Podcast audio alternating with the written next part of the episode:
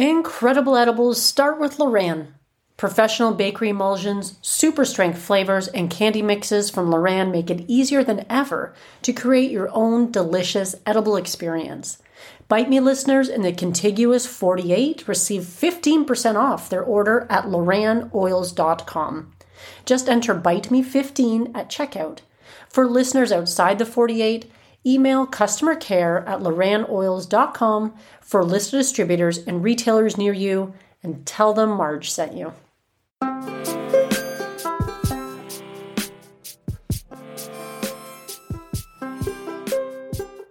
Hi, friends. Welcome to Bite Me, the show about edibles, where I help you take control of your high life. And I'm your host, Marge. Thank you for listening. I'm super glad you're here. Let's get into it, shall we? If you recall, this month's theme is getting fancy. And along those lines, this first segment of What Did Marge Make This Week was pretty fancy. I'll tell you more why in a minute. We're also going to be talking about what to do when things go wrong, as they inevitably will. What did I make this week? I've been wanting to make this recipe out of one of my fave cookbooks that I've been talking about for a while Edibles Small Bites for the Modern Cannabis Kitchen by Stephanie Hua. Love this book. That's where I got the caramels recipe from. I also posted one from last week's episode that I found on the internet that was quite similar. Those caramels turned out so good. I ate them all. I don't have any left. I'm pretty sad. They could have been maybe a smidge stronger, so I didn't eat so many in one sitting. Maybe I'll do that next time. But they were so good. This other recipe I've been eyeing in this book for a while are were grapefruit Negroni, pot de fruits. Haha, like that French there.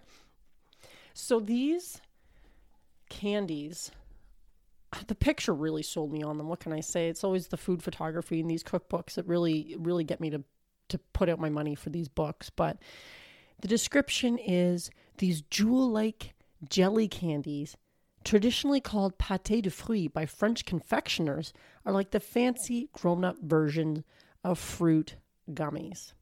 A fun play on the Negroni cocktail. Doesn't that sound amazing. They go on to say sweet, tart, and slightly bitter. These brilliant bursts of flavor are a real showstopper.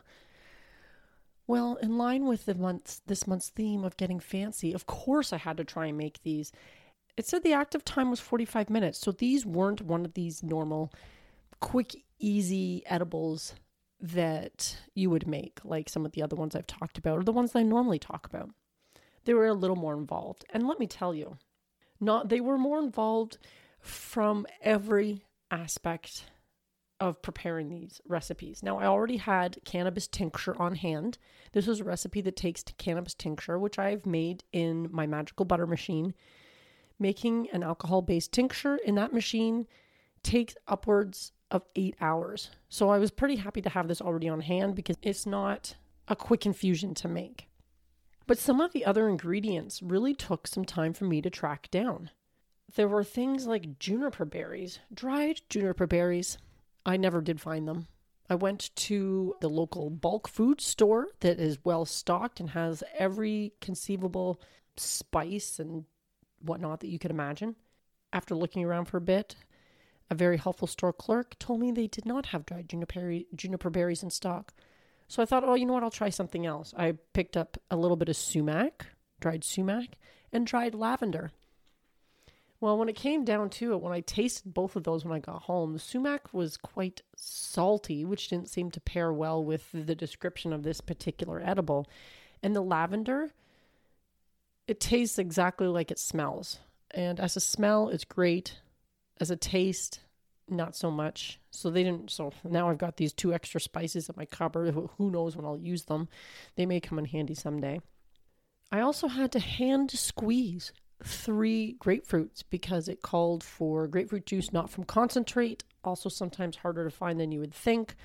And after looking around in a grocery store too, I just gave up and thought I'll buy the grapefruit. I'll buy a bunch of grapefruit and I'll hand squeeze them so there's some real muscle put into these edibles.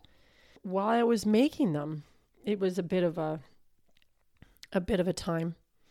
I had my instant my instant read thermometer, which isn't really a candy thermometer, but I was using it as such. It did have a clip on the side of the pot and it seemed to be working quite well. But I noticed, I was like, you know what, I'm going to try this out. Holding the thermometer and stirring at the same time can get a little bit cumbersome. So I did clip it to the side of the pot. I mean, what's the point in having the clip if you can't use it? Well, of course, I ended up melting the thermometer. Now, it was still working, thank goodness, so I was able to use it, but I melted the thermometer. And then later on in the process, I ended up dropping the whole stupid thing into my my concoction. So the thermometer that I was using is pretty much garbage now. So these uh, Negroni gummies, grapefruit Negronis, were probably doomed from the start because what ended up happening is you make it very much like again, I'm not a fancy French confectioner by any means, but I can read a recipe. And I was following the directions and doing everything that it said that I should do.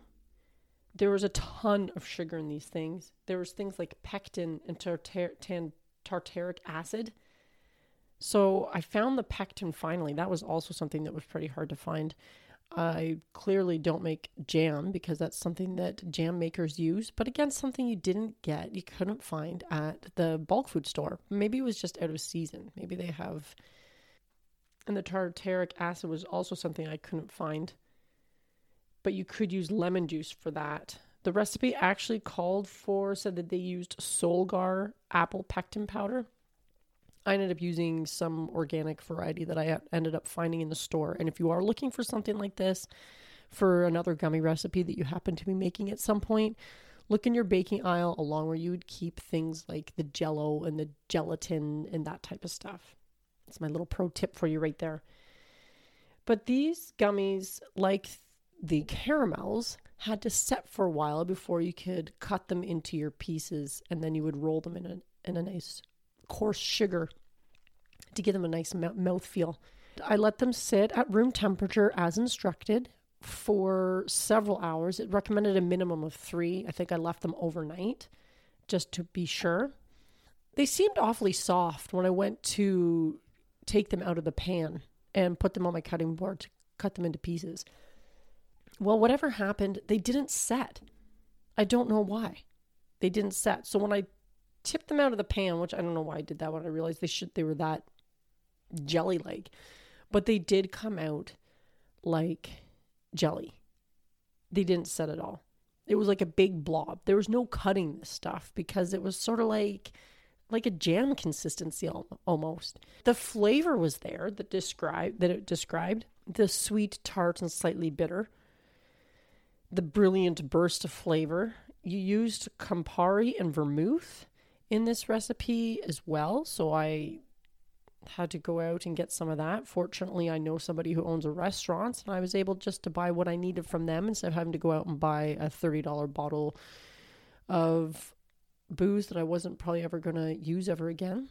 But yeah, it turned out like jelly. I don't really understand what happened. So that was pretty disappointing, which is what brought me to the topic of this week, which is when things go wrong. As inevitably they will. Sometimes you'll follow a recipe exactly, and for whatever reason, it doesn't turn out the way you expect, as did my grapefruit Negronis. I guess the first question you need to ask yourself is Is it a total waste? I never think it is. Any experiments you're doing in the kitchen is probably still worth the time and effort, even if it doesn't turn out the way you want. What am I going to do with a whole pot of this jelly like substance?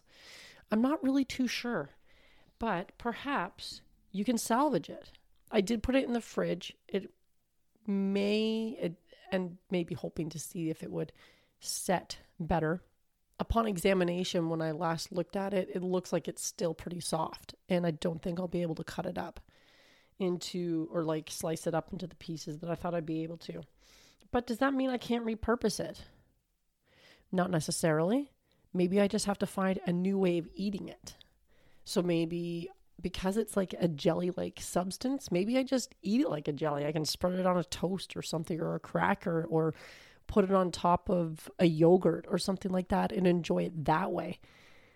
I can probably also freeze some of it. I may have to double check on that, but I can probably also freeze some of it so that I don't have to feel like I have to eat it all in one week because it's a pretty big dish of this jelly like stuff. So the first thing you can ask is can you repurpose it? Sometimes you can also ask can you salvage it somehow? Is there a way to fix it?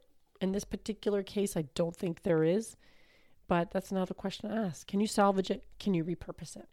Can you incorporate it into something else? Another thing that you need to do, perhaps, if you've made something that didn't turn out quite the way you expected, is to retrace your steps.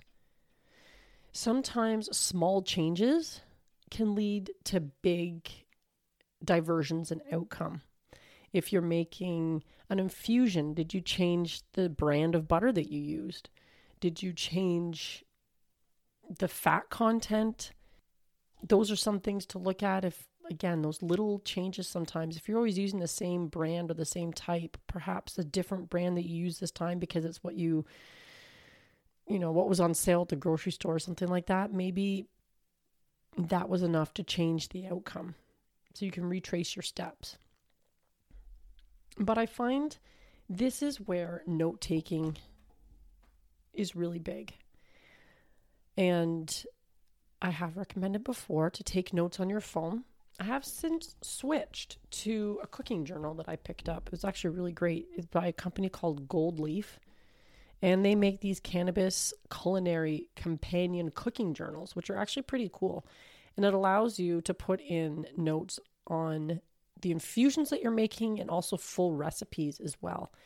And the reason I feel that this is great is because it asks you for more details than I was putting down in the notes on my phone. And I have been taking notes on my phone for quite a while, but when I got my tCheck device recently and I was experimenting with testing some of my infusions, I'll be talking about that probably a little more later on another episode. But when I was doing that, I wanted to compare the results of my of the tCheck uh, device from my rough calculations that I was making. And so I went to my phone, the notes application on my phone, to look at some of the stuff that I'd taken before, and I realized how shitty some of my notes were. I was a little disappointed in myself. I mean, I was putting in some stuff, but when I was looking for more detail on certain things, and then I'd forgotten, I didn't even put in some of the information when I was doing alcohol infusions and that type of stuff. I was pretty disappointed with the notes that I took. But this cannabis journal really kind of eliminates that because it forces you to fill out all the stuff how you decarbed, what you did, what the heat was, your method that you were using, your ingredients. There's a lot of detail here. It was kind of fun to use and I feel like this is a great a great tool to have in your kitchen. I'll put a link to that in the show notes. Of course, just a regular journal can also be effective and your notes application on your cell phone as well. Just be sure you're taking enough detail. You may think it's too much detail at the time, but when you're going back to it months later, even a few weeks later, you'll be glad that you have that detail in there. And that can really help you retrace steps and see where you might have gone wrong if you are finding that the res- end result of an infusion or a recipe that you're making didn't turn out the way you expected or the way that you hoped. So that's my advice for this week. So when things go wrong, can you salvage it? Can you repurpose it? Can you incorporate it into something else? Retrace your steps. Those are the tips I give you. I'm going to be eating a lot of tart jelly over the next little bit because, again, I ran out of my caramels. Oh, they were so good. But that's the way it goes sometimes. And I'll probably try making them again at some point after I sort of analyze, I think I have a pretty good idea where I might have gone wrong. But after I analyze that, I'm going to give it another shot. Of course, I'm going to have to go and order myself a new thermometer because I melted and destroyed the one that I have, which was a little disappointing. I may actually buy a candy thermometer and an instant read thermometer because I use the thermometer all the time in my kitchen when I'm cooking. So it's a handy tool to have. So sometimes things don't go the way you expect. It's totally okay. It's fun. It's part of the fun of putting on your your mad scientist cap and trying things out that you haven't done before. Again, this is all new for me. I'm getting fancy this month. I'm not a confectioner. I have not made much candy in the past. Like the caramel, sometimes they go great. like my grapefruit Negroni, sometimes they do not turn out so great. It happens to the best of us. Don't let it get you down. Keep experimenting. Take lots of notes. You can always somehow find a way to eat the stuff after. For next week, we're going to be talking about terpenes, and I want to give a shout out to Barry in the United Kingdom who wrote in recently and had some great questions about terpenes. So I'll be looking at those next week. And I want to thank Barry for listening. He mentioned that he is pretty new to cannabis and to edibles. So that's fantastic. Happy to have you as part of our community here, Barry. And I'm so glad that you're trying out and doing some experimentation. So happy to have you listening. So he did have some great questions. So we'll be covering some of that stuff next week. So you can tune in finally, I did ask this last week, but I'm going to put it out there again this week. What is your biggest struggle when it comes to creating, making edibles? Let me know. You can always email me at bitemepodcast at fastmail.com or find me on the socials at Bite Me Podcast or at Host Marge. And I'd be happy to hear from you and help out in any way that I can I think that's it for this week, you guys. I'm going to be experimenting with some new stuff next week. Hopefully, it'll go a little better than than the last. But in the meanwhile, stay high, my friends.